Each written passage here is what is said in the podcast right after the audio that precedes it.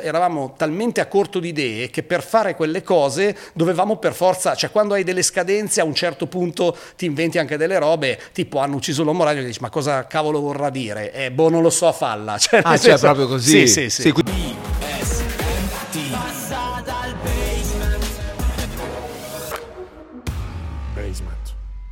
Bella raga, nuovo appuntamento, nuovo passa dal basement, bentornati, eh, io sono Gianluca Gazzoli, se ancora non l'avete fatto vi va, iscrivetevi a questo canale se ci state guardando su YouTube, se ci state ascoltando su Spotify, bravissimi, continuate a farlo anche lì, anche lì c'è il video, ci potete vedere, fate qualsiasi cosa perché la stiate facendo in questo momento e siate qui con noi perché questa è una puntata leggendaria, io mi sento già di dirlo in anticipo perché non dico che ho messo tutto in, pie- in piedi tutto questo perché sognavo di fare questa chiacchierata, ma sono molto contento più che altro perché sognavo di far vedere tutto questo a Max Pezzali. Ciao Gianluca, ciao. Grande Max, sono stracontento, sono stracontento. Sai che è reciproca la cosa perché questo basement è, secondo me, ne parlavamo prima, è una delle cose più fighe che siano uscite negli ultimi Grande, anni nel, nel settore. Diciamo. Detto, da questo, detto da te, sai che mi fa veramente super no, piacere, no, è... anche perché eh, ovviamente tutti sanno tante cose di te, forse non tutti sanno che sei uno dei più grandi appassionati di tutto ciò che è mh, mm, sport americano sì. feticcio legato allo sport, eh,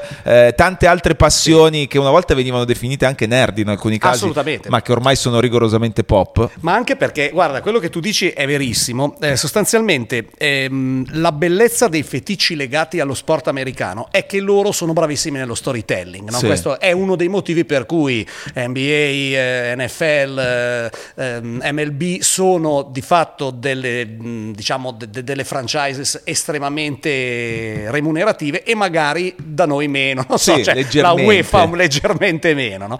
perché sanno raccontare le storie e se ti piacciono le storie, per esempio eh, lo sport principale dello storytelling, cioè in cui lo storytelling diventa protagonista è proprio il baseball, no? mm-hmm. loro da, eh, da 120 anni raccontano delle magnifiche leggende legate al baseball e da lì ti appassioni, cioè se sei uno che ha così il gusto della narrazione, cioè quando senti che ne so, la maledizione del bambino, la maledizione di Billy Goat, tutte quelle robe che loro riescono sì, sì, a costruire, sì. robe che risalgono agli anni 10 del XX secolo e che sono ancora importanti no? eh, nella loro Hai voglia e lo hanno fatto anche con degli sport che di base cioè, il baseball non dico che è noioso per carità però è uno sport molto lungo è una cosa per cui sì ma il baseball sai cos'ha? Ah, è una di quelle cose che eh, non capisci fino a che non te la spiegano no? io credo che per esempio in Italia sia stato il mm, non so come dire il ruolo fondamentale eh, di Elio e Faso sì è vero che hanno spiegato a un sacco di persone che non sapevano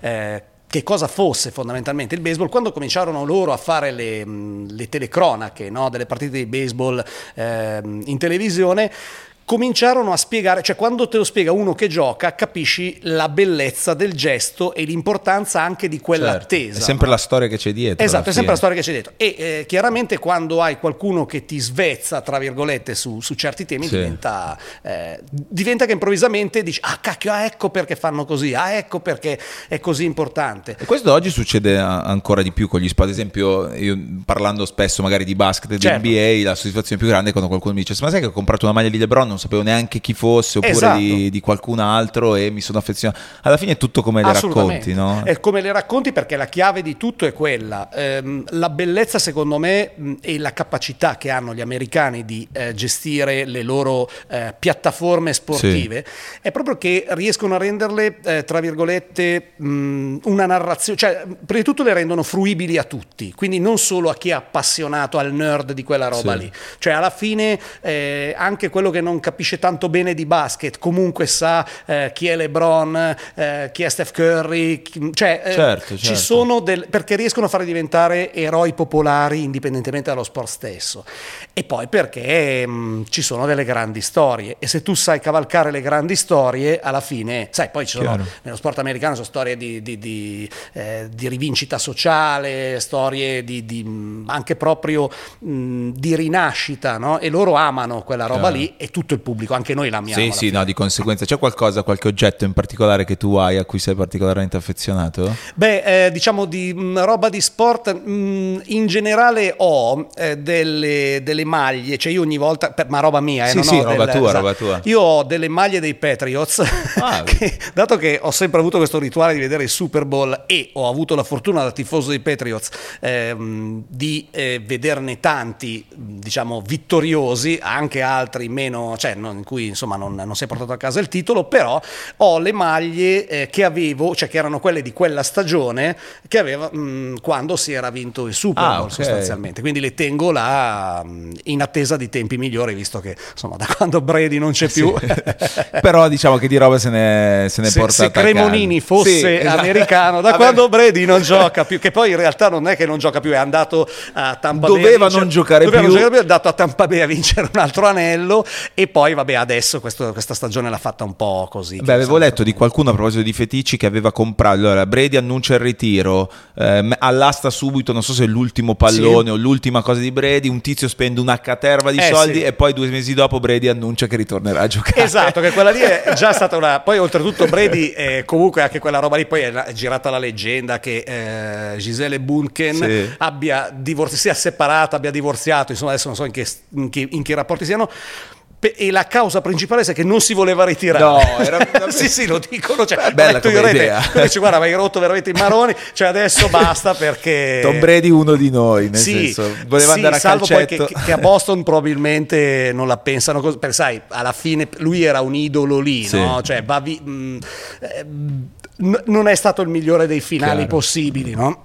Poi oltretutto sono due stati via lui, Gronkowski che si era ritirato in realtà poi, ah vabbè ma se lui riprende, se lui va a giocare là vado anch'io. E no, ah, allora ti dovevi ritirare. Come o... potete sentire Max ne sa un sacco, infatti no, tutte vabbè. le volte che ci vediamo parliamo di queste, di queste cose. No, però eh... è per dire che alla fine ci si affeziona a determinate cose e, e lì poi la narrazione, anche certo. qua non è poi gioco, no? No, no, è no, va oltre. Extracampo. Tu quando ti sei appassionato a tutto questo da ragazzino? Allora, al football in generale ehm, negli anni 80, perché sono stati i primi anni in cui la televisione commerciale cominciava a far vedere, come se si è iniziato a far vedere l'NBA sì, basket, vero, no? sì. in basket, chiaro tra l'altro. In chiaro, poi ci ci fu il grande periodo prima di, di, di, di Copper, no? di okay. Capodistria, no? sì. che faceva vedere le prime partite NBA in chiaro e, e poi appunto Italia 1, insomma le, la televisione commerciale italiana ha cominciato a far vedere anche un po' di football e mi piaceva perché poi era comunque una cosa molto molto americana, no? Sai, da, un po' da appassionato sì. degli Stati Uniti ti fai piacere una cosa solo perché è americana. Sì, è vero, c'è quel mito lì esterofilo. Eh sì, esterofilo che dice, ah, figata.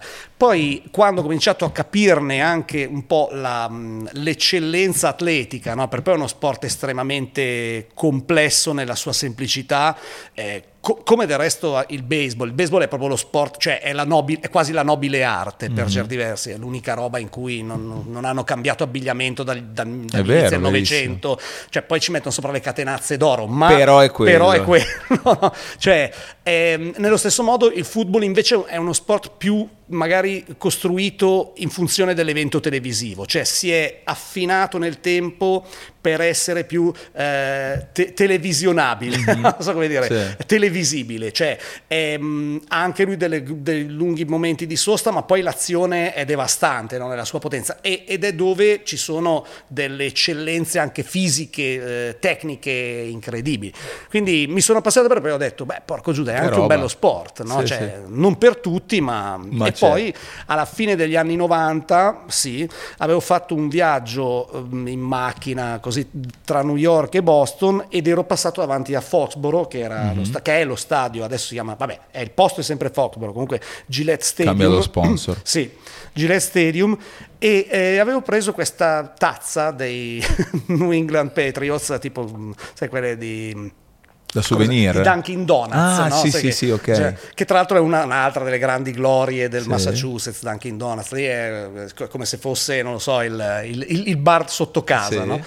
E, e, lì praticamente mi sono un po' appassionato, era, non era ancora partita l'era, la grande epopea di, di, Brady e Belichick, cioè quindi la storia più bella del, del football degli ultimi anni.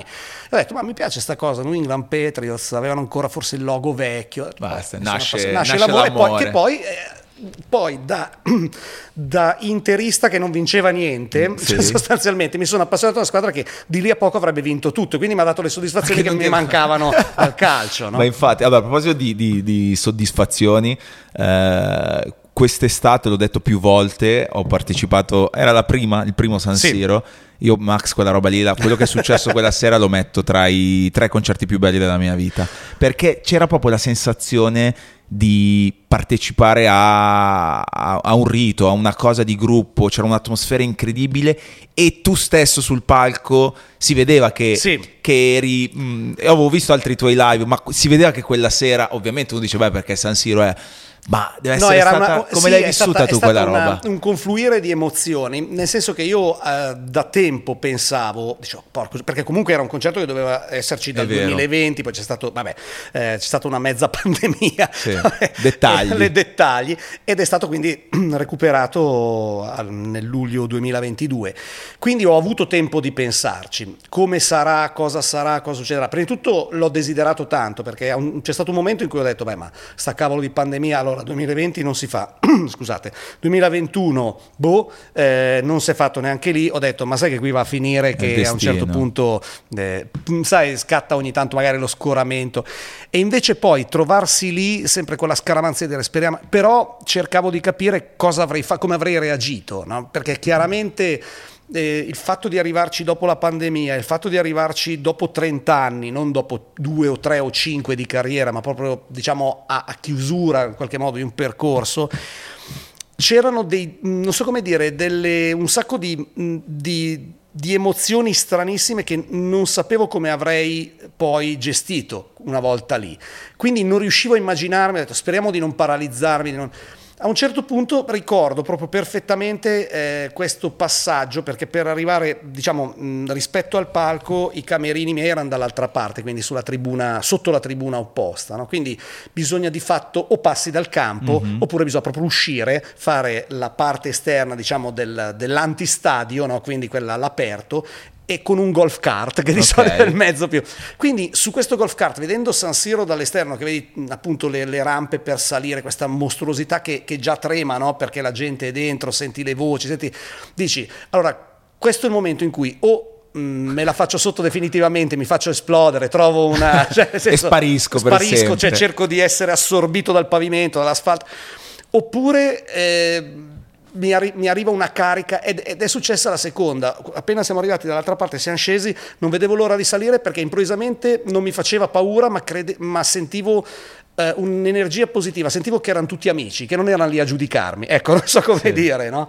E, ehm, e, quindi quella cosa è stata l'emozione più bella di tutta la mia vita in assoluto e, e, ci metto assieme qualsiasi emozione ti possa capitare nella vita, dalla nascita di un figlio a mille cose, quella roba lì, quando esci e senti quella vibrazione lì e, e vedi che eh, sono tutti lì per divertirsi con te, non per dire vediamo, sì, cioè, vediamo cosa fa, cosa fa facci divertire. Fa, facci ridere, oh, esatto. cioè quando invece vedi che è così è la più bella emozione del mondo. Infatti, poi fai la seconda, cioè io la seconda data non volevo andare a casa a dormire. Ho detto, ma non è che c'è un modo per, per, per stare. No, qua chiudo, non mi spiace, poi sai. Ma chissà che sensazione dopo. Sì, è una roba pazzesca. Dici, no, ma non fai la seconda perché ne hai davanti un'altra, quindi dici, dai, che comunque torniamo. E poi c'è questo senso di vuoto, in, in, non so come dire, eh, inconsolabile quando si spegne tutto e te ne vai a casa, fai quattro giorni a casa che, ecco, la cosa più vicina al, al lutto no? sì. che ti possa venire in mente. Dici,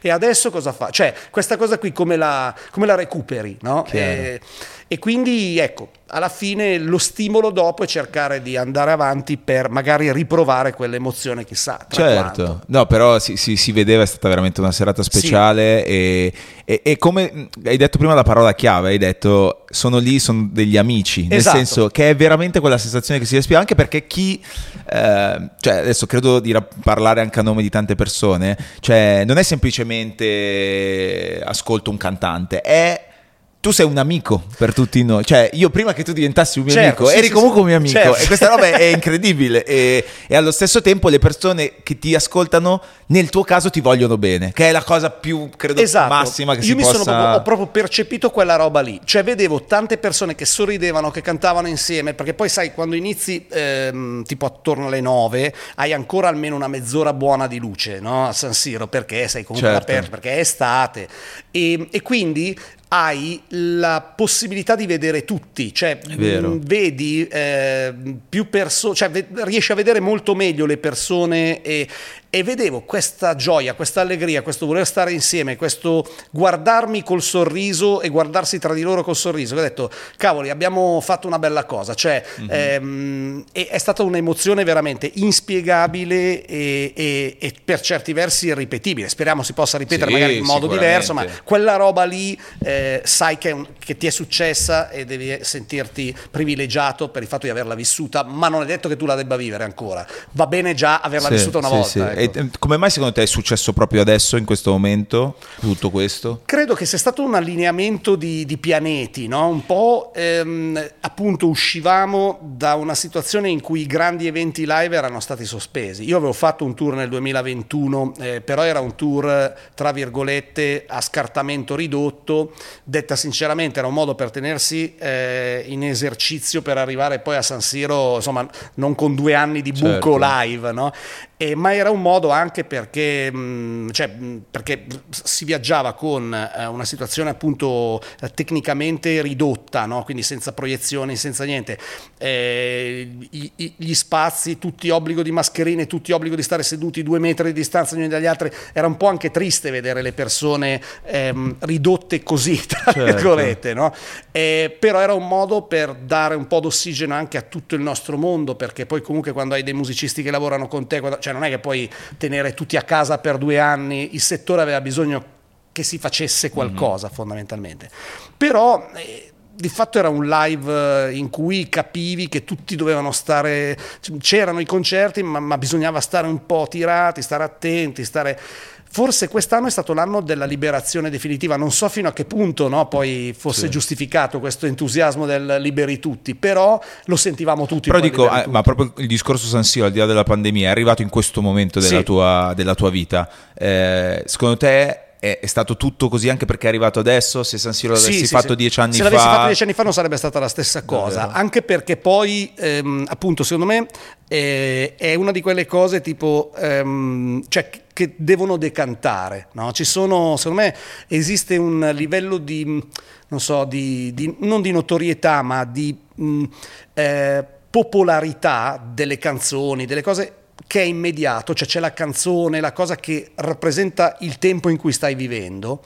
E poi c'è quella che eh, si sedimenta, non sai che fine farà, ma a un certo punto per uno strano allineamento astrale ti rendi conto che è nel vissuto di tanti, no? Cioè, E quindi quando se ne accorgono tutti che dici, ah come, ma anche nel tuo, anche nel tuo, anche nel tuo, e ti trovi nello stesso posto, improvvisamente quella roba lì esplode. Io sono contento che San Siro mi sia successo adesso perché non sarebbe stato la stessa cosa prima e non me lo sarei goduto altrettanto. Ecco, cioè arriva lì perché probabilmente c'è, eh, Il c'è- c'era il motivo, cioè c'era una... Comunque, vabbè, in parte che hai un sacco ancora di altre date, anzi, raga, se ancora non l'avete fatto, andate subito a prendervi. Sì, ma anche poi nei pa- già- perché nei palazzetti è figo, perché Eh, di sì. fatto riproponiamo quella cosa in chiave un po' diversa, ma è molto, molto figo, ci stiamo divertendo No, è proprio quella sensazione lì di partecipare appunto a, a un rito c'è, c'è- c'è sempre. Tu ti saresti mai immaginato quando hai iniziato, anche perché adesso c'è un po' un ritorno anche degli anni 90 Sì. in generale, quindi questo forse anche ha aiutato il momento, nel senso che quello aiuta. Però tu ti saresti mai immaginato quando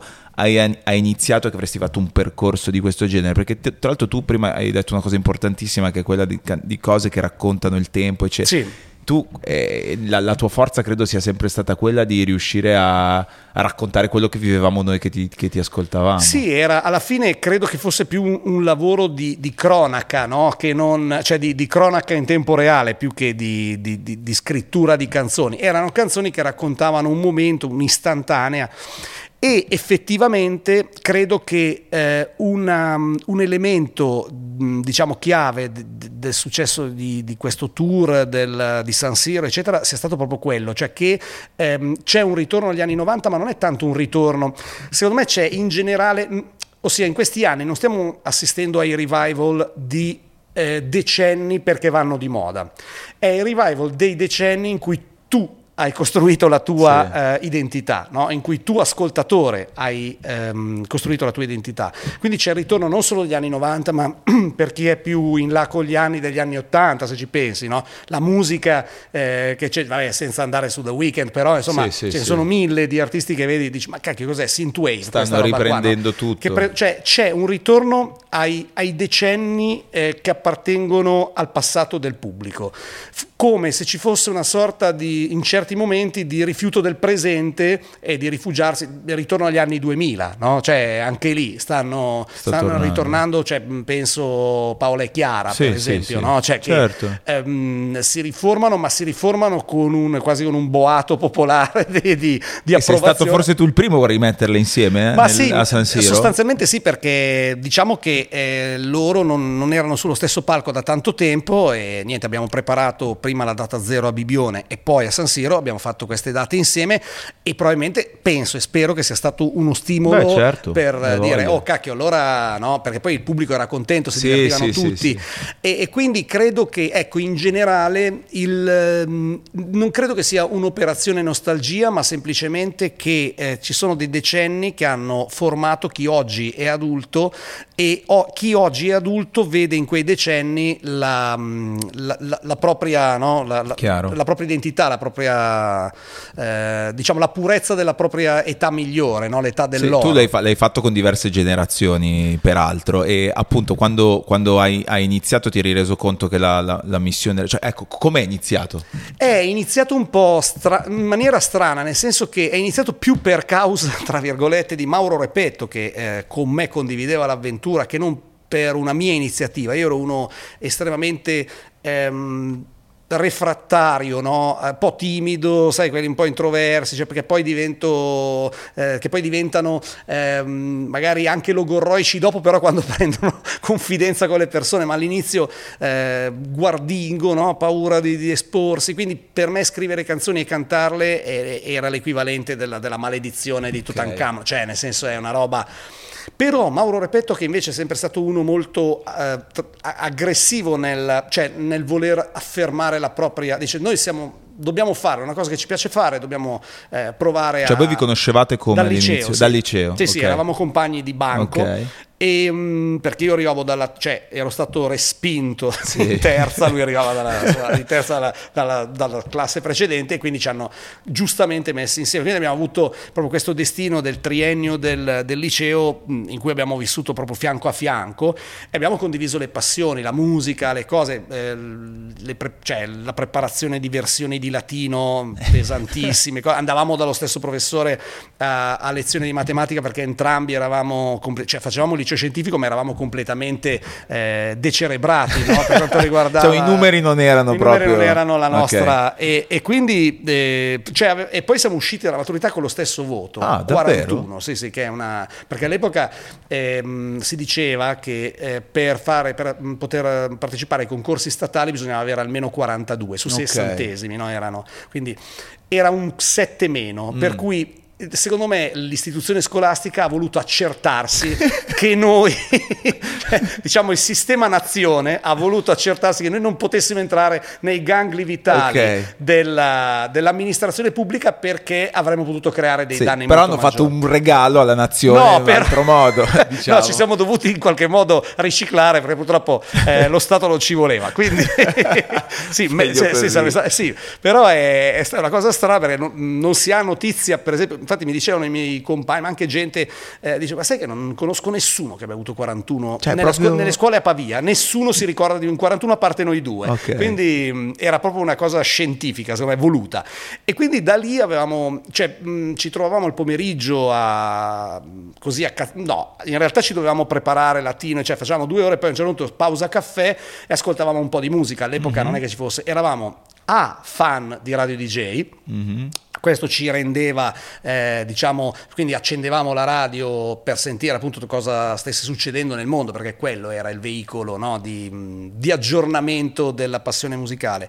E poi eh, ci facevamo ascoltare delle cose, ascoltavamo delle cose mh, che eh, ognuno dei due proponeva, ma che erano diverse. Cioè io portavo, io avevo, spesso ci trovavamo a casa mia, quindi io avevo i miei dischi, lui portava le sue cassette, lui era più appassionato di musica black in generale, no? quindi funk, soul, ehm, diciamo anche eh, disco music anni 70 per dire, no? Cioè, io invece ero più mh, cresciuto con il rock fondamentalmente, quindi due mondi apparentemente che all'epoca specialmente erano quasi incompatibili l'uno con l'altro. La new wave, a me piaceva tantissimo il post-punk, eh, anni 80, quella roba lì.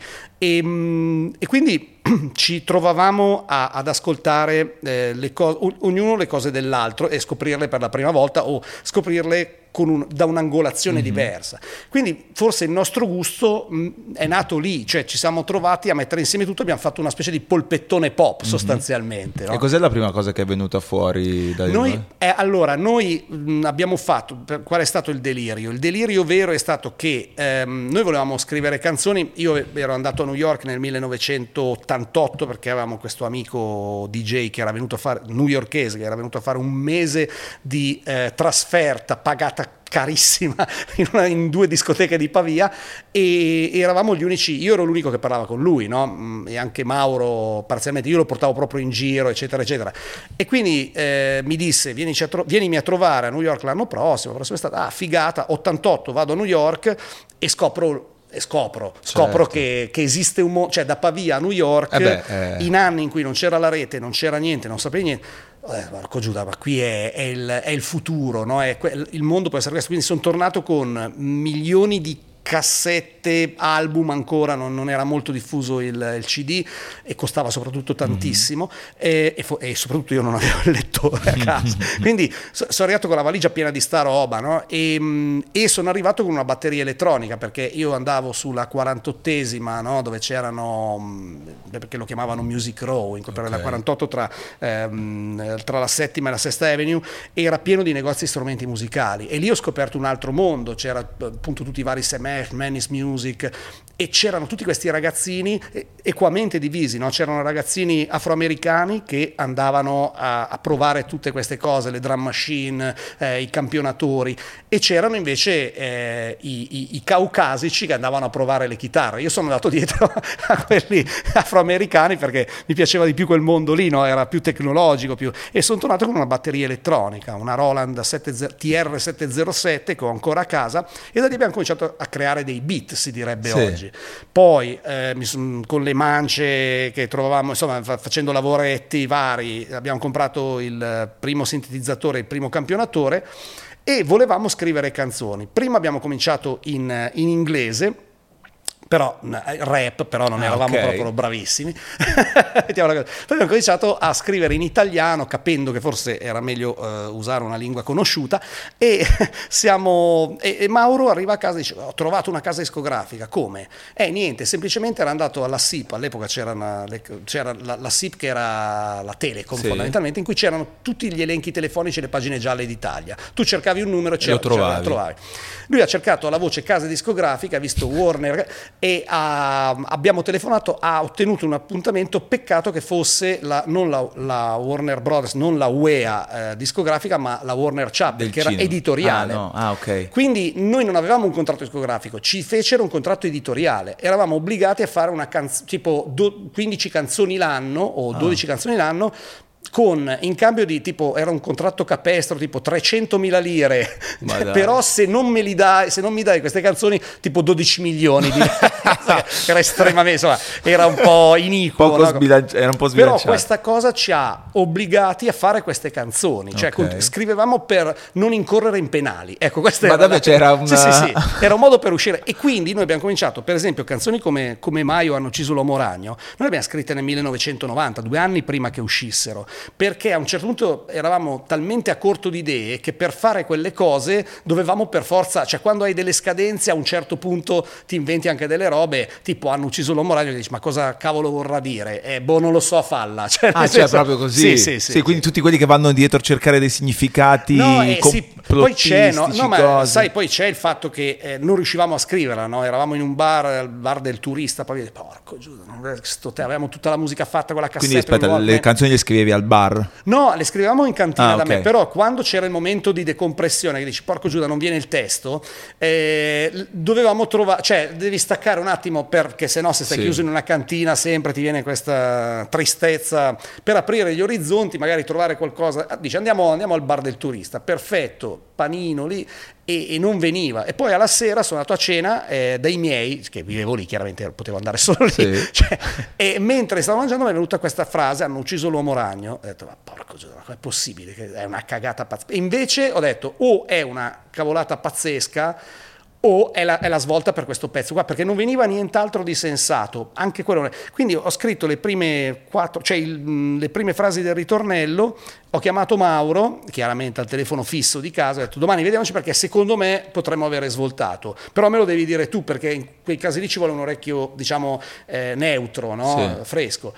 Il giorno dopo l'abbiamo sentita e lui dice sì sì è la figata, è questo, vai avanti così, andiamo avanti così, la chiudiamo così. E l'abbiamo fatta e due anni dopo sarebbe stata quella che ci ha portato più fortuna. eh. Sì, è quella che poi vi ha fatto conoscere a, Sì. a tutti, a tutti Sì, sì, quanti. perché uscì nel 92, primo album 92, erano uscite prima delle, altre, prima delle altre canzoni come singoli, tipo ehm, Non me la menare, poi ehm, boh, forse si incazza, comunque pezzi del... cioè ci sono stati due singoli prima eh, di Hanno ucciso l'uomo ragno, poi arriva Hanno ucciso l'uomo ragno, credo a maggio. Ma questo ancora, eravate ancora con, quella, con quel contratto? Avevamo ancora il contratto, però all'epoca firmammo un contratto eh, discografico e uno, diciamo in qualche modo, poi fu interesse anche della, della casa di, di edizioni dire vabbè, eh, fate quello che volete Certo. perché alla fine così guadagniamo no? su, Chiaro, su queste chiaro, canzoni, chiaro. visto che nessuno, nessuno era ancora riuscito a quagliarci niente e soprattutto poi anni dopo, nel 99, eh, avrei fatto il contratto anche discografico con la Warner, Ah, quindi tutto così si tanti sarebbe... anni dopo Sì, sì, tanti- sì, sì, sette anni dopo. E- ed, era, se non ricordo male, era Mauro che andava in giro a bussare alle Sì, porte. lui era il re della... Per lui aveva questo mh, fantastico motto che era dignità zero. Cioè, era... che era, sì, cioè io cercavo di difenderlo, invece lui dice, no, no, io a me ne frega un cazzo. Io- Cioè io se devo anche prostituirmi intellettualmente per, eh, Per arrivare al per arrivare a un risultato. non frega niente. no? Quindi e lui è, fantastico da questo punto di vista perché mh, cioè, alla fine è, è- è la sua forza, no? è il è l'emblema della tenacia, ma anche della- ma non della tenacia così fine a se stessa. Lui in realtà è uno estremamente preparato, uno laureato in lettere, uno con insomma con delle capacità sia creative che proprio eh, tecniche eh, pazzesche, no? c'è uno che si mette lì in due minuti impara a fare una cosa che non ha mai fatto nella vita, sai quelli che hanno quella, eh, però appunto ha questa eh, esplosività che a volte va tenuta e quindi devi, devi diventare più passista Ok, che, certo. che no, Quindi da una velocista. parte c'eri tu molto timido Sì, in quel periodo. in qualche modo razionale, in qualche modo no, però non, es- non esageriamo, cioè è un po' prudente, no? Ok. E lui invece che è la- l'energia esplosiva totale. Che quindi potevate esistere solo Solo- insieme. assolutamente, Solo solo insieme in quel Io non avrei mai combinato niente senza di lui e lui probabilmente in quel settore lì non avrebbe combinato granché senza di me. Cioè noi eravamo la combo perfetta perché quello che non era in grado di fare o di gestire l'uno, l'altro entrava e lo... Ma lì come funzionava? Poi a un certo punto lui ha iniziato a mandare la radio DJ. Cioè... Sì, ha cominciato. Ma... No, no, in realtà eh, ci presentammo insieme ehm, in portineria. Ah, DJ sì, sì, sì, perché era- eravamo arrivati al punto in cui eh, io mi sono detto, beh, sai, eh, alla fine io stavo facendo il servizio civile no? al posto Mm. del militare, si usava questa cosa ed ero in Croce Rossa, quindi insomma di lì a non molto mi sarei congedato e quindi mi ero tenuto quell'anno lì eh, come anno tra virgolette sabbatico in cui dico vabbè tanto non devo fare niente all'università, ho la scusa che ho altro da Ok. fare e, eh, però devo capire perché comunque eh, fare musica in quel momento era mh, abbastanza difficile, era frustrante perché eh, non, arri- non succedeva niente. non- quindi eh, una cosa è dire faccio questo con la speranza che eh, si quagli qualcosa no, da quello che facciamo, e un'altra dire vabbè me lo tengo come hobby innocuo E e, e quando ho tempo. lo- Quindi era quel momento lì, era il bivio. E mh, così ci siamo detti, guarda, proviamo a vedere, a sentire se, insomma andiamo lì, facciamola sentire, cioè lasciamo in portineria la cassetta e se va bene... Eh, se qualcuno ci dice qualcosa andiamo avanti, se no ce lo teniamo come hobby eh, del sabato e della domenica, ci troviamo, ma non, non, ci mettiamo tutta l'energia, tutto il tempo, anche il dispendio di... Cioè, anche che età avevate lì in quel momento? Eh, in quel momento lì, dunque 91 avevo avevo appena compiuto, no, stavo per compiere, 23 anni okay, okay. e quindi era il momento delle grandi decisioni, no? quando devi capire cosa vuoi fare da grande. Io poi tra l'altro non ero convintissimo del corso di studi che avevo intrapreso, cioè scienze politiche, speravo di evitare la matematica, poi mi sono trovato economia politica e statistica. Niente, che, sta matematica qua cazzo ovunque. E, ehm, e, quindi c- cioè, dovevo ancora capire cosa sì. fare, poi comunque i miei mi avevano messo degli out-out, cioè uh, o um, scopri cosa, cioè o trovi o prendi una decisione sì. o te la facciamo prendere noi, nel senso che vai a lavorare, vieni qua da noi in negozio, figurati, non, certo. negozio di fiori non ho la più pallida idea neanche di, cioè io farei tutto un parcheggio asfaltato. no, scherzo. No, eh. però è chiaro, il concetto sì, cioè però è, sì, è, si è capito. Sì, ho il pollice verde del, sì, cioè, sì, sì, Però, hai capito, quindi, quindi non, sapevo, non, sapevo, cosa fare della mia vita. Sai, quei momenti di crisi che capitano nella vita e capitano a tante certo. età, no?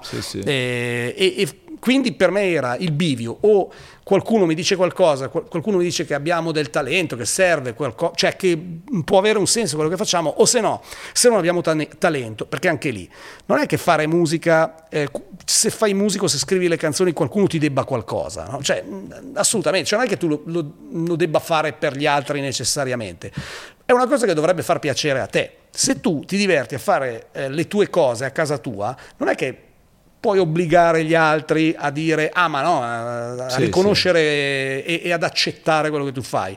Devi fermarti al fatto che hai già il privilegio di fare una cosa che, che piace, piace, a te. No? Poi se piace agli altri benissimo, se non piace agli altri cerca di mantenere, cioè di ritagliarti questo spazio per coltivare la tua passione che è già uno dei più grandi privilegi che uno possa avere certo. nella vita, no? di non rimanere chiuso seduto su un divano. C'è tanta gente che, che non, ha, non, ha, ancora trovato la sua passione, ma la certo. cosa che gli piace, sta roba è eh sì, ma, ma, perché poi alla fine la cosa bella è quella, uno può, ripeto, eh, cioè non, non, è, non, è, detto che debba trovare il riscontro immediato, no? è come appunto eh, investire energie su un podcast, su un canale YouTube, sì, su qualsiasi cosa, no? Cioè, eh, lascia perdere il fatto di avere o non avere dei risultati immediati, conta il piacere che ti dà il farlo e cercare di farlo al meglio. Poi, eh, se ti arrivano i risultati meglio, infatti io ero a quel punto lì, dicevo, ma tanto io la musica eh, continuerei a farla, no? Cioè continuerei a divertirmi a fare le mie cose, però con delle aspettative molto molto ridotte, cioè quindi anche il tempo, sai, l'hobby è una cosa, il, il il tentare ehm, in qualche modo di, di, di, di, farlo arrivare agli altri richiede un impegno mhm, maggiore. Mm-hmm. No? Quindi, e quindi voi lasciate questa? Cassetta, veniamo chiamati eh, dopo tre giorni, quattro sì. giorni, venite su che vediamo di fare il disco. quindi da lì parte tutto, no? cioè, quindi è, è, partita tutta l'operazione, ma è, siamo ancora nel settembre 2001 1, no scusami, 91, eh, vedi qui i decenni, quando sì, comincia sì, così però... è sempre, quando comincia a confondere eh, decenni, robe, le eh. decadi, nel settembre 2001, quindi io ero ancora in, eh, diciamo in, in, divisa della Croce Rossa, andavo proprio agli appuntamenti perché poi dovevo riprendere servizio, quelle cose lì, e, mm, e, abbiamo fatto il primo singolo che era Non me la menare, siamo andati a um, Castrocaro, non se ne accorse nessuno, ma anche per fortuna per certi versi, dopodiché eh, facemmo appunto altri singoli di anticipazione, situazione, intanto andavamo avanti a, a cosa, hanno, cosa hanno, visto o cosa ha visto credo sia stato Cecchetto lì in quel sì, momento? assolutamente sì, è stato ha... lui ha visto credo che abbia visto non tanto la disperazione cioè allora poi tu calcola che ehm, noi eravamo veramente non eravamo strutturati, non so come dire, non eravamo quelli che tu li vedi dici questi qua li manderei in televisione volentieri, eravamo della gente abbastanza normale, ma credo che abbia visto forse questa nostra mh, tra virgolette, mh, eh, normalità eh, voluta, no? cioè mm. normalità eh, non subita passivamente ma eh, rivendicata. Okay, ecco, no? okay. E in un momento in cui probabilmente la musica italiana era eh, molto ehm, piena di sovrastrutture, no? cioè, c'era l'idea, sai poi ci sono i momenti storici in cui eh, la musica italiana deve avere, all'epoca c'era proprio l'idea della ballata lenta d'amore fatta in un certo modo, fatta con delle atmosfere per forza sanremesi, gli archi a un certo punto, eh, accordi fatti così e mm, noi eravamo un'altra cosa, e non era ancora esploso il rap come fenomeno di massa, cioè c'erano, state, eh, mm, tanti, c'erano stati tanti episodi, c'era stato Giovanotti che ha portato determinate cose, eh, c'era il rap delle, delle posse, no? che comunque era ancora abbastanza marginalizzato, ma non c'era niente di veramente, cioè non c'era niente di massa che fosse diverso eh, dalla musica italiana eh, più convenzionale. Okay. No? La, è come se la musica, se l'apparato della musica italiana non accettasse niente che arrivasse da, da fuori. Okay, no? okay.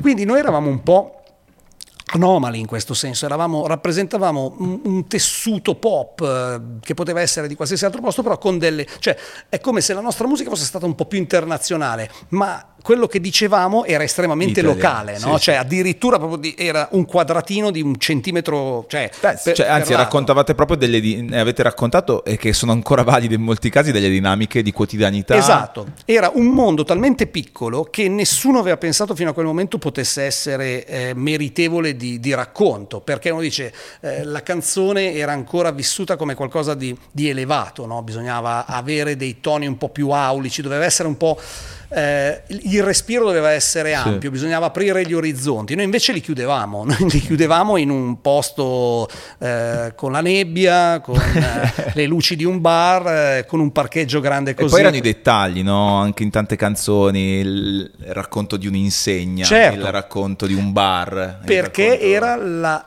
era, quello che noi vedevamo, cioè noi non riuscivamo appunto, a noi è servito questo periodo di, quel periodo di diciamo apprendistato eh, di mercenariato autorale okay. no? che dovevamo fare queste canzoni per, per evitare eh, di, di, essere, insomma, di, essere, citati o di dover pagare i danni eh, ma lo facevo perché abbiamo detto, beh, non possiamo fare solo quello che ci piace, proviamo a, a, diventare autori, a scrivere un po' di tutto, anche di quello che non, che non viviamo direttamente, mm-hmm. no? e prova a immaginare.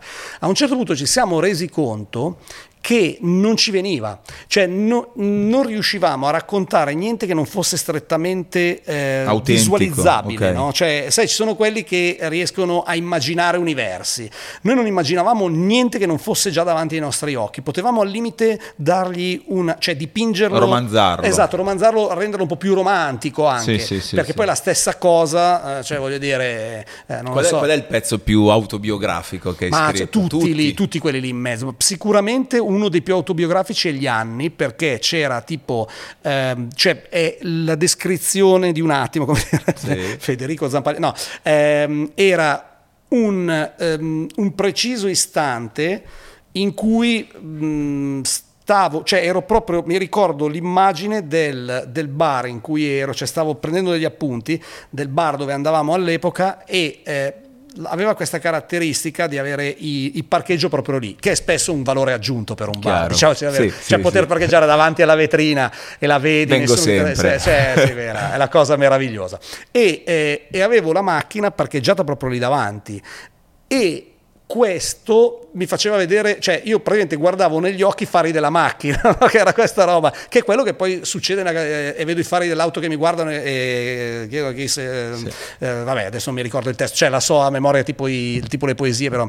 Che non puoi saltare dei pezzi posso, perché sì, come no, numero di eh, telefono, vabbè, vabbè, siamo, ce la so, okay. tre, due, quindi, cioè, e, vedo i fari dell'auto che mi guardano, non sembrano chiedermi, cerchiamo noi, ecco questa qua, se, se la dico a parole, no, cioè non cantata non, non viene. E quindi e, era proprio quell'immagine quel momento lì, quindi per me sono delle istantanee di attimi, di momenti e di cose che ho vissuto specifiche. In quel momento, sì, eh, proprio mi, mi ricordo l'immagine e quindi io quando scrivevo le canzoni descrivevo quell'immagine lì che vedevo nella mia testa perché l'avevo vissuta. Poi pu- puoi aggiungere un dettaglio, una sì. cosa che ti è più comoda per la narrazione, ma in realtà il, il grosso, il Poi sono diventate principale... tutte canzoni, sono tutte hit, tant'è che mi ha col- una cosa che mi ha colpito molto del, di, di, San Siro, ma in generale dei tuoi live, è che dico, quando un artista si può permettere di mettere, non mi ricordo se era la prima o la seconda canzone, sei un mito. Sì, cioè, seconda, sì. seco- se tu metti come seconda sei un mito, che è una hit incredibile, eh, vuol dire che Ma sai niente, cos'è? personalità, vuol dire che dopo, cazzo, dopo c'è ancora di più.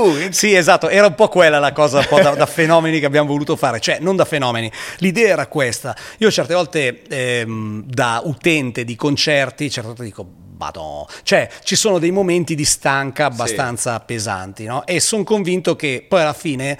Eh, vedendo la mia esperienza, quello che mi ricordo dei concerti l'inizio e la fine. Cioè, eh, quello che c'è in mezzo a volte diventa un po'. No? Si Cioè, mischia. si mischia, non ti ricordi più. Però inizio e fine, eh, quelli ce li hai assolutamente presenti. Ed è per quello che mi sono detto, beh, eh, ma perché non cominciare direttamente? Cioè, facciamoli divertire, anche perché se lì. addormentiamo la gente, poi c'è ancora la luce, ci sono ancora... Tu, fatto un paio di, di valutazioni, dai, mettiamola dentro dritti. Beh, Dritti però non tutti se lo possono permettere, nel senso se qualcun altro mette la sua- una delle sue hit come prima o seconda, dopo Sì, poi ti perdi eh, un po' poi il ti resto. perdi. Invece Ma tu ne avevi altre talmente forti anche le altre per che- fortuna sì, nel senso che poi, no- sai, poi sono quelle cose che verifichi quando sei lì. Sì, certo. se Vediamo la, come va. Se hai fatto la cavolata o meno te ne accorgi, ma No, porca no, troia. funzionate Quando c'è il come. momento di, di- di stanca. Invece fortunatamente abbiamo visto che non c'era mai un... No, anzi, ma poi è stato così anche, diciamo, un crescendo anche con, credo, con, eh, co- con i vostri lavori come 883, poi tu hai come Max Pezzali, cioè ogni album, diciamo, eh, all'inizio soprattutto erano tutti forti, no? Io Sì, ricordo, sì, ho sì. devastato, io avevo la VHS di Nord. Sud Ovest Est con dentro anche i video e tutto quanto, quella ad esempio l'avevo, l'ho, l'ho- l'ho devastata, così come mi ricordo il mio primo CD era, è stato quello della dura legge del Certo, gol. sì, sì, sì, sì. E anche tutto questo mondo fumettistico, è venuto qua Sergio Sergio Papaletta, era un po' di tempo fa che raccontava proprio Beh, come sono nate alcune uno degli cose. artefici di quel, è forse l'artefice principale di quel tipo di immaginario perché bisogna saper cogliere in base alle canzoni, cioè uno dice nelle canzoni racconti delle cose, ma come le traduci in immagini per rappresentare una copertina di un album? Che è proprio uno dei motivi per cui io sono un po'. eh, ho la nostalgia un po' degli album, ma proprio perché eh, richiedevano un lavoro mh, di questo tipo, cioè dovevi, n- non dico di concept, però ci doveva essere qualcosa che raccontasse, che, cioè la cosa che spiegava il tutto in Ok. qualche modo, no?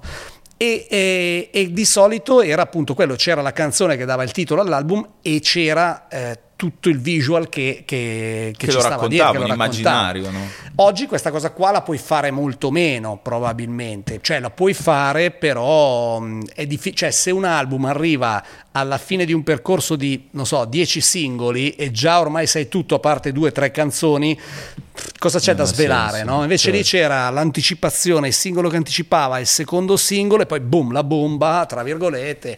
Quindi sono semplicemente dei... mh, de- dei, Certo. dei cose diverse, cioè de- de- degli atteggiamenti diversi, dei modi diversi di vedere la cosa. Assolutamente. Poi, insomma, c'è stato sempre tutto questo successo enorme, eccetera, eccetera. E poi cosa, cosa succede in un gruppo eh, che è un duo, poi in realtà avete una band, eccetera, quando uno decide i due, o comunque che cosa è successo Ma, quando a un certo punto Mauro... Guarda, io sai, calcola che abbiamo, ci siamo chiariti definitivamente su qua- cosa e come sia successo ehm, in quel momento che parliamo del 1994, no? quando Mauro stavamo preparando l'album che poi sarebbe diventato ehm, La donna e il sogno il grande incubo, quindi Sì. con gli anni, eccetera.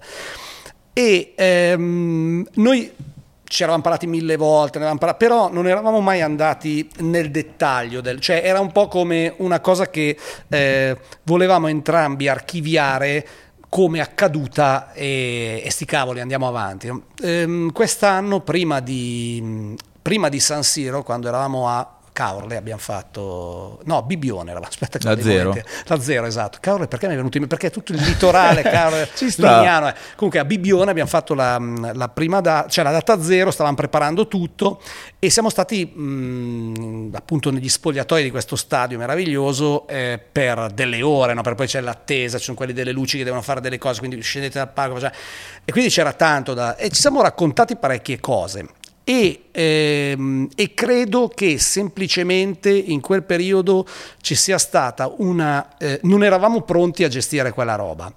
Eh, non eravamo pronti a gestire tutta la pressione che si era creata attorno e improvvisamente quello che ehm, in una cantina di due scappati di casa come noi funzionava ehm, senza che nessuno potesse criticare più di tanto perché non c'era nessuno che, pote- che poteva criticarci, eh, nessuno sapeva della nostra esistenza. Quando poi siamo, siamo usciti nel mondo, ehm, c'era tutta una serie di cose, gente che, gente che, diceva ma quell'altro che cosa fa, quello cosa fa, balla e basta, quello il biondino degli 883, cioè, cioè si è creato un tipo di, di cioè un, un, livello di pressione eh, su Mauro e indirettamente su di me che alla fine eh, ha, ha, reso difficili i rapporti, i rapporti tra di noi.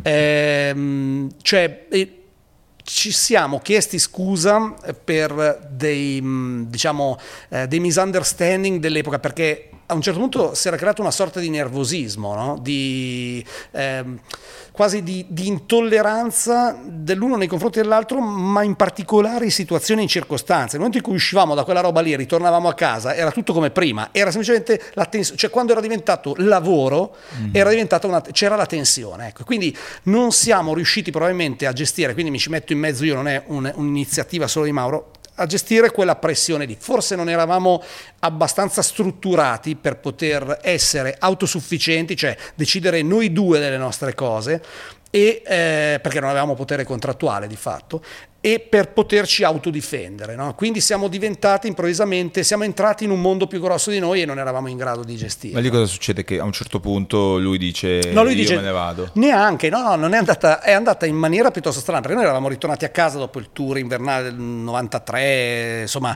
Ehm, molto, molto sereni, cioè nel senso poi sai un po' di decompressione perché quando vai in giro per l'Italia una se- cioè una sera in un posto diverso, macchina, cose, essere cioè, veloci da una parte all'altra, si crea un po' di pressione.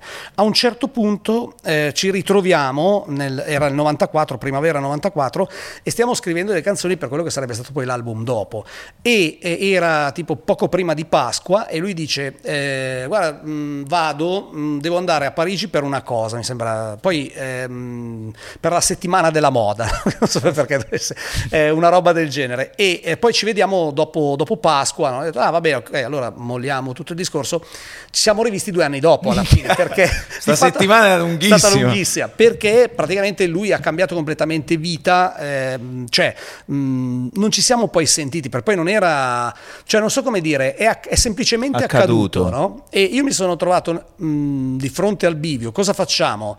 Si va avanti da, cioè ci sono degli obblighi da, ehm, cioè ci, ho delle cose da dire e ci sono anche degli obblighi contrattuali da rispettare. Cosa faccio? Mollo tutto proprio adesso che è successo quello che avremmo voluto tanto che succedesse o eh, vado avanti. Ho scelto di andare avanti, ecco, di, di, di, continuare eh, su quella strada e di portare avanti l'album da solo. Io poi non ero capace, cioè per me e scrivere le canzoni era una cosa proprio eh, dialettica, no? mm-hmm. era il divertimento, invece di andare al bar a sparare cavolate, le sparavi eh, davanti a una tastiera canzoni. scrivendo i testi. Oh, ma senti che figata, ma se mettessimo questo accordo qua è più figo, un po' più... Ah, ok, cioè quindi quella parte lì era, più divertente, era la parte più divertente. La canzone che veniva fuori era di fatto eh, il prodotto di quella cosa lì, ma non era l'obiettivo principale era il divertirsi l'obiettivo. Quando lo fai da solo non è più divertente così tanto, cioè nel senso sì, è, è, è, come, cioè, è, come, un gioco di squadra fatto da solo. Quindi di base ci sei rimasto male anche tu? Ci, sì, mi è mancata tantissimo la presenza di Mauro, ma di fatto mi, mm, eh, mi, manca ancora adesso perché quel tipo di atmosfera lì, quella spensieratezza lì nel fare le cose, eh, la perdi, punto. Chiaro. Cioè non, non, c'è più. E quindi alla fine vi siete chiariti in realtà recentemente? Pazzesco. Sì, completamente sì, perché ci eravamo dati entrambi delle spiegazioni che erano quelle tra virgolette ufficiali, okay. cioè avevamo un chiarimento ufficiale ed era come se non volessimo parlarne per dire ma mm, chi sì, se ne sì, frega. Sì, no? eh, adesso è arrivato invece il momento in cui siamo estremamente eh, sereni nel parlarne e abbiamo, sai, come tipo psicoterapia, eh, no? certo. vai lì e dici eh, ma lì cos'era successo? Ma ti ricordi quella volta? Cavolo, io non mi ricordavo più questo episodio qua, cioè quindi si chiariscono anche delle cose che hai detto tu, che hai fatto tu, che ha fatto lui, che ha detto lui e che magari non, non riesci, non, finché non, non, non vai a fondo non riesci a mettere assieme. Chiaro. Eh, quando in tutti questi anni in cui poi sono successe un sacco di altre cose, qual è la cosa che ti, ti, ha, non dico sorpreso di più, ma che ti ha fatto dire più, mamma mia che roba incredibile che sta succedendo, io sono partito da Pavia con, con eh. la nebbia e... Beh, sicuramente non per ripetermi, ma quando sali sul palco è San lì, Siro è la cosa più incredibile che ti possa capitare perché eh, San Siro è, non è solo il tempio del calcio, il tempio della musica, è una roba, è, è un'entità quasi astratta. Per uno che arriva eh, da Pavia è il, non è una cosa che vivi nella tua mm. città e lo vedi lì incombente quando ci arrivi eh, lo vedi da lontano e vedi che, che sorge maestoso sì.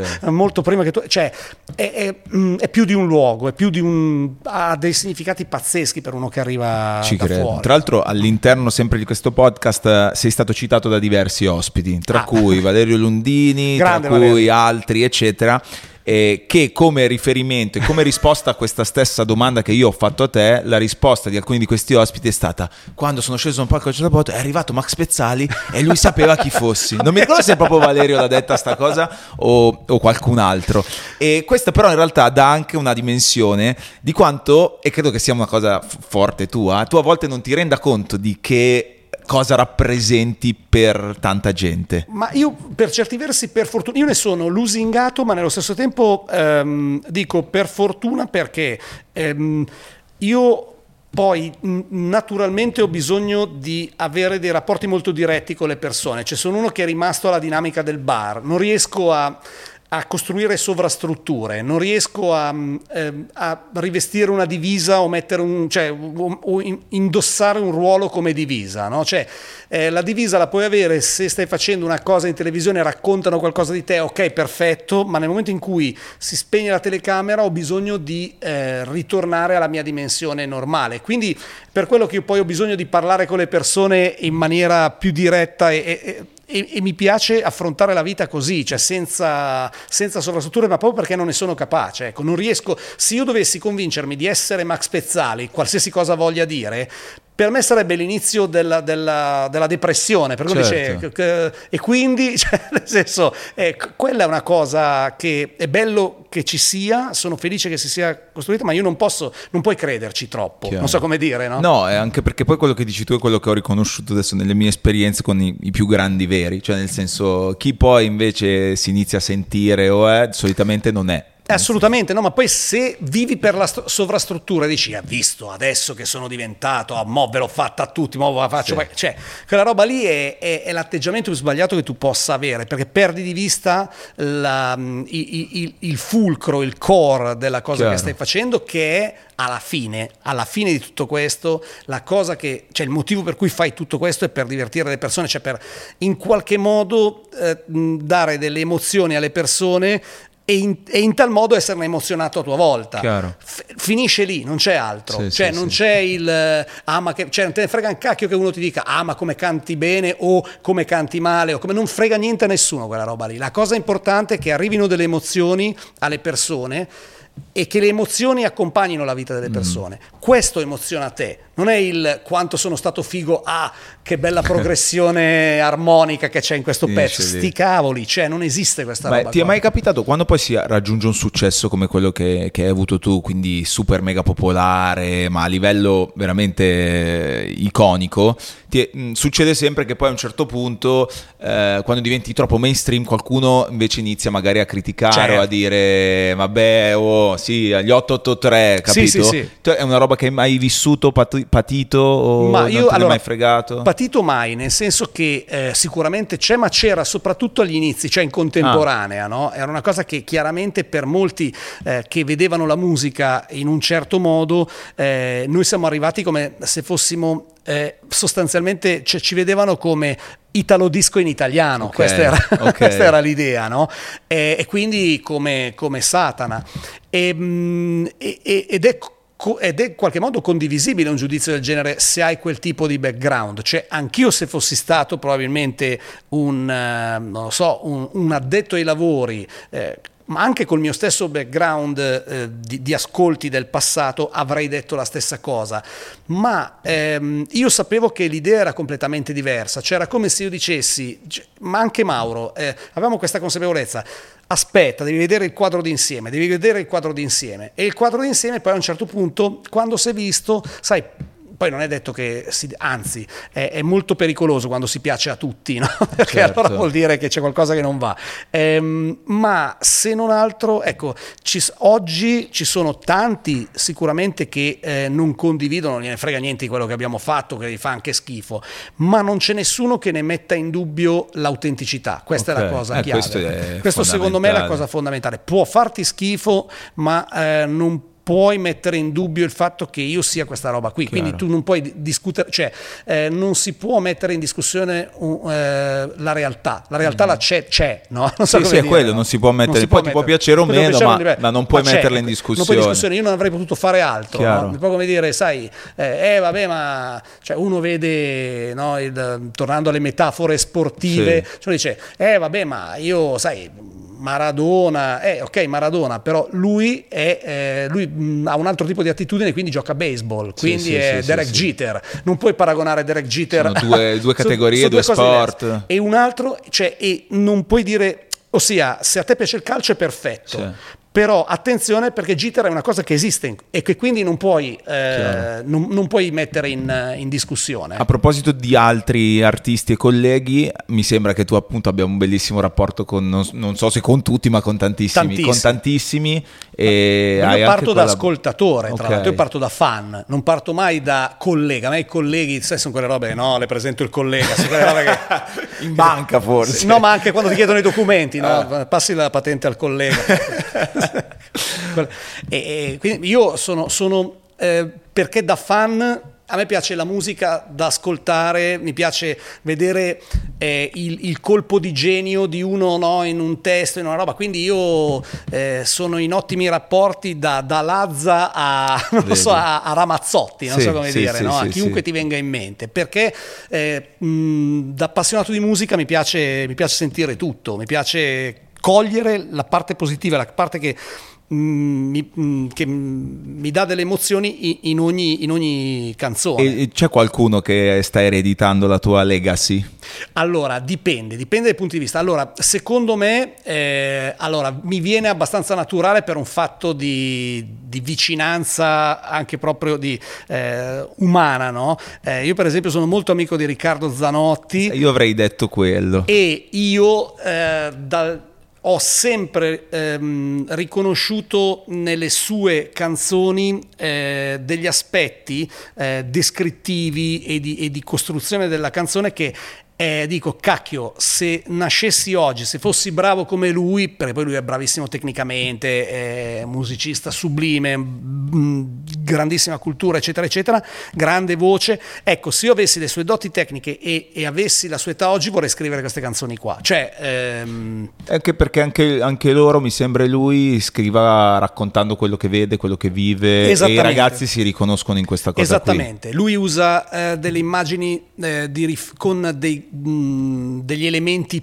pratici, materiali di riferimento, Mm-hmm. visibili, cioè quindi c'è molto immaginario visuale, molto- molte cose vissute e soprattutto c'è il, diciamo, l'ingenuità del racconto di chi vede il mondo un po' a distanza, no? cioè di chi non vive nella capitale, diciamo, cioè di chi non vive al centro Sì, dell'azione, ma di chi l'azione la vede un po' da, da una certa distanza. E ecco. che quello però è sempre stato il- la, la forza più grande. Cioè all'inizio sembra che, eh, e cito anche Ax, che è un Sì, altro sì, sì, sì. collega, un altro collega, collega, altro- prego. con cui anche collaborato eccetera. Però quella roba del partire e del raccontare la periferia, Eh la sì. provincia, in realtà poi eh, ti dà una marcia in più rispetto a invece un altro status. Ma sì, perché il problema grosso è che eh, in realtà ehm, cioè, la, la città, la metropoli, la- la- il luogo dove succedono le cose, nel caso specifico Milano, ma poi può essere anche Roma, ehm, tende a diventare autoreferenziale, cioè una delle cose più strane è che eh, molti, specialmente nel nostro ambiente, a Milano, sono convinti che il mondo sia questo. Poi non si rendono conto che esci, eh, guidi un'ora verso fuori e non è così. Cioè, la realtà è Certo. molto diversa e eh, in un paese di 57 milioni di abitanti non puoi riportare tutto a non lo so, 5, 6 milioni di abitanti che vivono, 7 che vivono nelle metropoli, ma eh, già fuori Milano, già l'Interland è un altro Ma universo. cambia proprio tu, cioè cambiano proprio le cose di cui si parla al bar. Assolutamente. E cambia la percezione di sé. Cioè cambia il, cioè, mh, cambia il sentirsi, eh, cambia il senso di, di adeguatezza o di inadeguatezza che provi. Ecco, che quella chiave lì, no? Poi il- l'inadeguatezza è eh, da sempre uno degli elementi base della, della provincia, ma anche dell'Interland. E quindi per quello che Milano è a volte più vicino, perché tu dici Milano, poi in realtà dici cacchio. E io sono di Milano, per, cioè, però alla fine sono di Corsico, però sono di Bucinasco, però sono di Ro, però sono di Rozzano. E quindi vedo le cose un pochino a distanza rispetto alla, a, al, al, bosco verticale. E per, per ecco. come è strutturato oggi il mondo discografico, che è completamente diverso, tu l'hai visto proprio cambiare sì. ed evolversi nel, nel tempo una, gli 883 come sono iniziati in quel momento sarebbero potuti iniziare anche oggi? Probabilmente in maniera molto diversa e con delle consapevolezze diverse. Oggi eh, c'è meno... Ehm, diciamo c'è meno improvvisazione rispetto ai miei tempi e ehm, c'è mm, meno ingenuità Ecco, eh, oggi tutti partono e devono partire necessariamente già come imprenditori di se stessi. Chi comincia a fare musica deve cominciare a costruirsi un proprio seguito social importante, a, ad avere l'amico eh, videomaker in erba che vuole fa, e che gli fa dei contenuti fighi apposta, mm. ad avere eh, l'amico che si occupa magari di, di, appunto di social media, di co- cioè l'amico che monta le cose, l'amico producer, cioè è, è più, eh, diciamo, devi essere già strutturato come una piccola azienda, già proprio per partire, perché se no non, non superi la, la massa. Ma anche critica. perché non esiste più quella figura, o almeno forse ne esistono pochi, non lo so, che ti va a prendere come magari nel tuo caso all'inizio. Assolutamente, non esiste più perché non è più, impo- ossia, ehm, nel momento in cui io ho già l'A&R no, della situazione eh, o il talent scout, mettiamola così, che ha la possibilità possibilità di ehm, vedere già oggi uno spaccato del mondo che arriva dai social, ma soprattutto dai social ti arriva già un installato, tra virgolette, mm-hmm. cioè una, una, fan base in qualche modo già esistente, già, ehm, già strutturata. Certo. Quindi perché partire da zero quando posso partire da 100.000, da 200.000? No? Cioè, secondo te questa cosa però lascia indietro dei talenti che magari non, hanno, non sanno fare i video, però sono degli artisti... Eh beh sì, sì, cioè... sì assolutamente sì, perché oggi... Mh, eh, è diventato, cioè, oggi si è elevato lo standard tecnico, oggi non c'è nessuno abituato ad ascoltare una cosa buttata giù cioè, faccio un esempio stupido, eh, se pensi che uno degli album più importanti della storia della musica, mm, diciamo di tutti i tempi, che secondo me è Nebraska di Springsteen, no? è stato eh, registrato nell'82, 81, poi uscito nell'82, eh, su un quattro piste a cassetta e con due microfoni SM57, da oggi, oggi 70-80 euro l'uno, eh, ti, chi poteva in quel momento ascoltare un provino fatto così. Cioè, ehm, uno con le orecchie di allora, un talent scout con le orecchie di allora, un manager con le, con le orecchie di allora avrebbe capito che lì c'era la grande figata. Mm. Oggi nessuno è abituato ad ascoltare una cosa con un livello tecnico di realizzazione meno di 7 su 10, non okay, so come dire. Certo, sì, sì, perfetto. Quindi nessuno riuscirebbe a capire che una cosa fatta in casa, eh, cioè dubito, non, non, diciamo nessuno, sicuramente c'è qualcuno, ma dubito che qualcuno sia in grado di capire quella cosa lì, se la facciamo bene diventa una figata e dubito che qualcuno abbia voglia, che qualcuno abbia voglia di sentirla, perché dice, vabbè, ma se, me se mi è arrivata sta roba qua, eh, con tutte le cose già, già fighe, già sì. fatte che ci sono, perché devo perdere tempo con questa? Magari vanno a vedere anche, vediamo questo qua, c'è già i follower. C'è già i follower, Instagram. com'è da vedere, com'è vestito? Eh beh, non è vestito benissimo, ah, com'è fatto? Ah, è fatto così, e eh, allora, e già lì sei, secondo me, eh, sei svantaggiato eh. e sei, diciamo, bloccato sul nascere. Secondo me non c'è la voglia di andare a cercare la gente a casa, ecco. Certo, perché no, c'è t- già certo. talmente tanta gente che fa cose ed è brava a farle che perché andare a cercare uno che è un dubbio, è un punto interrogativo. E tra le, tutte, tutte, le cose che hai fatto ce n'è una che non hai ancora fatto e che ti è sempre rimasta, che ti piacerebbe? Eh bah, ce ne sono tante. Sicuramente, boh, mm, a me, ecco, nella musica mi piacerebbe probabilmente... Mh, mm, fare qualcosa, cioè nella musica no, più o meno beh, ho sempre fatto tutto, mi piacerebbe fare delle cose diverse, non so, eh, fare un cost to cost in moto. Sì, sì quelle cioè, cose non l'hai mai fatto? Mai fatto in moto. Eh, fatto io in pensavo macchina. che tipo lo facessi tutte le estati no, no, tu no, il cost to cost in sarebbe, moto. Mi sarebbe piaciuto però poi alla fine sono quelle cose che continui a rimandare e, e, che forse avresti dovuto fare in un tempo in cui avevi più tempo, però insomma eh, poi la famiglia, le certo, cose diventano sì. un problema, però mi piacerebbe farlo perché mm, sai quelle cose che ti metti 4 quattro GoPro, due droni e lo fai, lo fai no? e ti fai tu il tuo documentario. Tu, il documentario Beh, che... tu hai fatto un programma fighissimo dove portavi eh, strade di Max. Strade no? di Max, sì, sì, sì. Portavi sì. in giro gli ospiti con le moto. Sì, perché anche lì era quella roba lì, era raccontare in un'epoca in cui già si cominciava a vedere che la moto era una cosa un po' da, da boomer, però eh, era far vedere che tutto sommato a un'ora di distanza mm-hmm. da Milano o da Roma c'è un mondo mm-hmm. che mh, dici ma davvero basta così poco, il discorso che certo. facevamo prima, no? pensi che tutto sia Milano, invece basta uscire dalla cerchia delle tangenziali e parte un, un, universo. Sì, sì, sì, e lì il mondo della, delle moto poi è stato naturale, cioè 883 certo. sappiamo che nasce da, ma, però... Ma, ma, io poi perché ero appassionato, mi sarebbe piaciuto da sempre avere una moto, poi con i primi guadagni sono riuscito a comprarmela, sono rimasto nel, nel mondo delle moto americane e,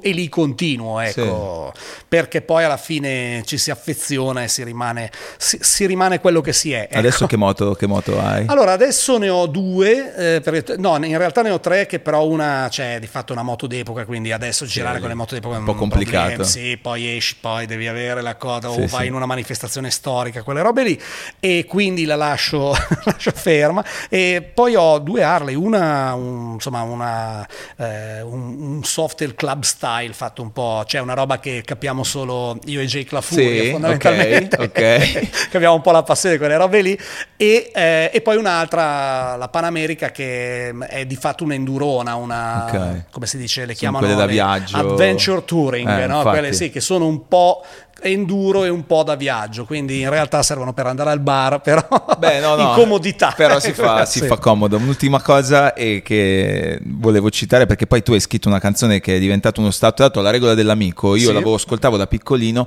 e continuavo a non capire questa cosa. Dicevo, ma perché Max dice che la regola... Io sono, cioè, se sono amico di una ragazza è meglio perché... Certo. Poi ho capito tutto negli sì, anni successivi. Poi è arrivata appunto la friend zone, cioè esatto. hanno dato una spiegazione quasi scientifica alla cosa. E tu avevi già capito tutto tempo fa. Io avevo già capito perché c'era questo mondo di, di, di, di, di auto-umiliazione, no? di gente. Io conoscevo questo tizio che di fatto era, cioè, era un taxista abusivo, fondamentalmente, sì. gratuito. No? Cioè, era... sì, era una roba che era taxista abusivo gratuito perché lui aveva la Golf all'epoca nuova, tutto poi era uno studente universitario che ehm, studiava a Pavia e eh, si era portato la macchina non per girare, ma per portare in giro la tizia di cui era innamorato segretamente. Io lo sapevo, tutti lo capivano, ma anche lei lo capiva. Appunto. e si faceva portare da lui a casa del tizio con cui andava, okay. che peraltro no, era, cioè sì. lei, lui accompagnava lei dal sì, tipo. Esattamente. Quindi io ho visto, cioè io eh, in qualche modo, beh, ma ce n'erano mille di queste figure, quindi ho detto ma come possiamo in qualche modo eh, diciamo costruire una canzone, cioè raccontare questa figura e abbiamo fatto questa cosa della regola dell'amico, cioè l'ho fatta basandomi anche un po' sui racconti, cioè eh, c'era mio amico Cisco al bar e i suoi racconti sono sempre la chiave di interpretazione perché lui era quello che Chiaro. anche in mia assenza intercettava i movimenti, per sai, quello sta dietro a quella, però quell'altro... Ah, ok, io annotavo, sì. Eh. Poi tu però è infranto per primo la regola dell'amico a un certo punto. Sì, a un certo vita. punto sì, sì, sì, con, con, mia moglie, ma perché alla fine ci conoscevamo in veste di amici, ma poi ecco, quando scattano determinate, ma forse anche l'età, eh. Ecco. cioè magari sono cose che possono succedere solo, eh, un po più in là. solo un po' più in là, perché prima magari tutti si è un po' distratti dal... No, però in realtà Ecco, a me è successo, però sai, le eccezioni hanno delle regole, no, quindi... Grande insomma, Deb, fantastica. È, sì, sì, è una, è, è una di noi e quindi alla fine e quindi abbiamo infranto la regola, però la regola comunque rimane abbastanza sì, valida. no, no, è validissima. Io vedo questo mondo anche di mio figlio che racconta delle cose, cioè quindi mh, mm, vedo il, le, le, le, dinamiche ma geopolitiche. Dici, ma figlio mio, c'è il manuale qua, ti ho lasciato esatto, 5.000 cioè, dischi esatto, di manuale di vita. Esatto, studia. No, ma lui effettivamente su alcune cose dice, sai che c'avevi ragione su quella roba là. Io poi dico, eh, di che cosa stai parlando? Poi c'è un testo in cui dico una cosa, perché alla fine alcune cose cambiano perché viviamo in un mondo estremamente eh, mutevole e, e, e, grazie a Dio, ma alcune, alcune cose rimangono, mh, sono, sono, lì, cristallizzate trasversali, e non, trasversali per sì, alla fine sì, può cambiare, diventa un mondo molto più aperto, molto più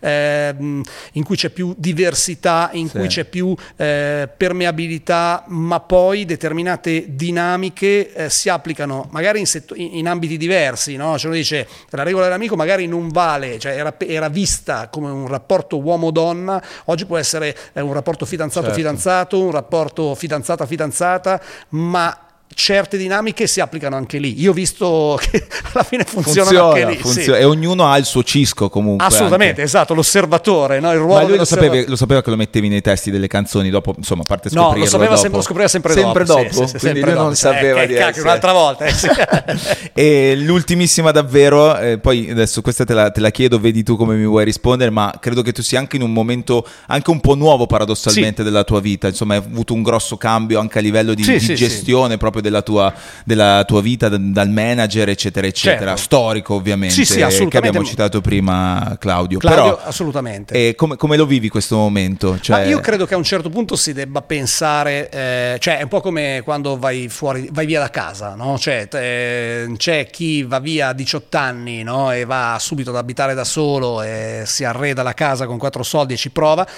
e c'è chi magari si trova nella stessa condizione a 50 anni, ci sono, sai, c'è certo. chi è più certo. lento, no? E semplicemente sono, mh, mm, si arriva a un punto in cui devi, bisogna provare l- delle esperienze nuove, perché eh, ti rendi conto che arrivati in una certa situazione rischi di rifare sempre la stessa cosa con lo stesso atteggiamento, cioè eh, hai una memoria muscolare anche nei rapporti con le persone che non ti permette di evolverti, che non vuol dire di andare avanti o andare indietro, ma semplicemente di cambiare. Ecco, e mi, mi sento in questa fase di eh, sto reimparando a utilizzare i muscoli eh, con una nuova, cioè mh, mm, e usci- uscendo un po' dalla, dalla, zona di comfort di una memoria muscolare che, eh, che avevo e che, che, è normale che uno abbia dopo 30 anni di lavoro insieme. E anche come stimoli. Assolutamente. Sì, è proprio vedere le cose, eh, provare a vedere le cose da un'angolazione diversa. La stessa cosa, se cambi la prospettiva, eh, vedi che mh, sullo spazio tridimensionale è in una posizione diversa. E quello serve perché se no eh, ti spegni a un certo, certo punto. E quindi arriverà anche roba nuova. Assolutamente sì. Beh, quando scrivi la roba nuova, tu pensi al te di adesso o pensi alle dinamiche? Ma cioè... io penso generalmente al media adesso, nel senso che è, penso al media adesso, ma chiaramente in rapporto e in relazione col media allora, perché per forza siamo tutti il prodotto di, no? eh, ci sono, eh, sono come gli, siamo come gli anelli dell'albero, no? Cioè non puoi pensare all'ultimo anello, quindi allo strato più esterno, eh, cioè allo strato più interno come all'unico esistente, non esisterebbe quello senza tutto il resto e quindi non puoi raccontare il te stesso di oggi se non in relazione al te stesso di, di allora, ecco. Max, grazie, grazie. Grazie, grazie finite a te Gianluca. Davvero, è stata una chiacchierata super, non ti rubo il tuo tempo perché potrebbe andare avanti ore e ore e ore, però grazie davvero, no, grazie per, davvero per quello che, che, che, fai e che, che, rappresenti per tantissimi di noi. Quindi... Grazie davvero a te. Grazie, Max Pezzagli è passato dal basement. Adesso ti faccio vedere altre due o tre cose. Esatto, qua. io qua divento scemo.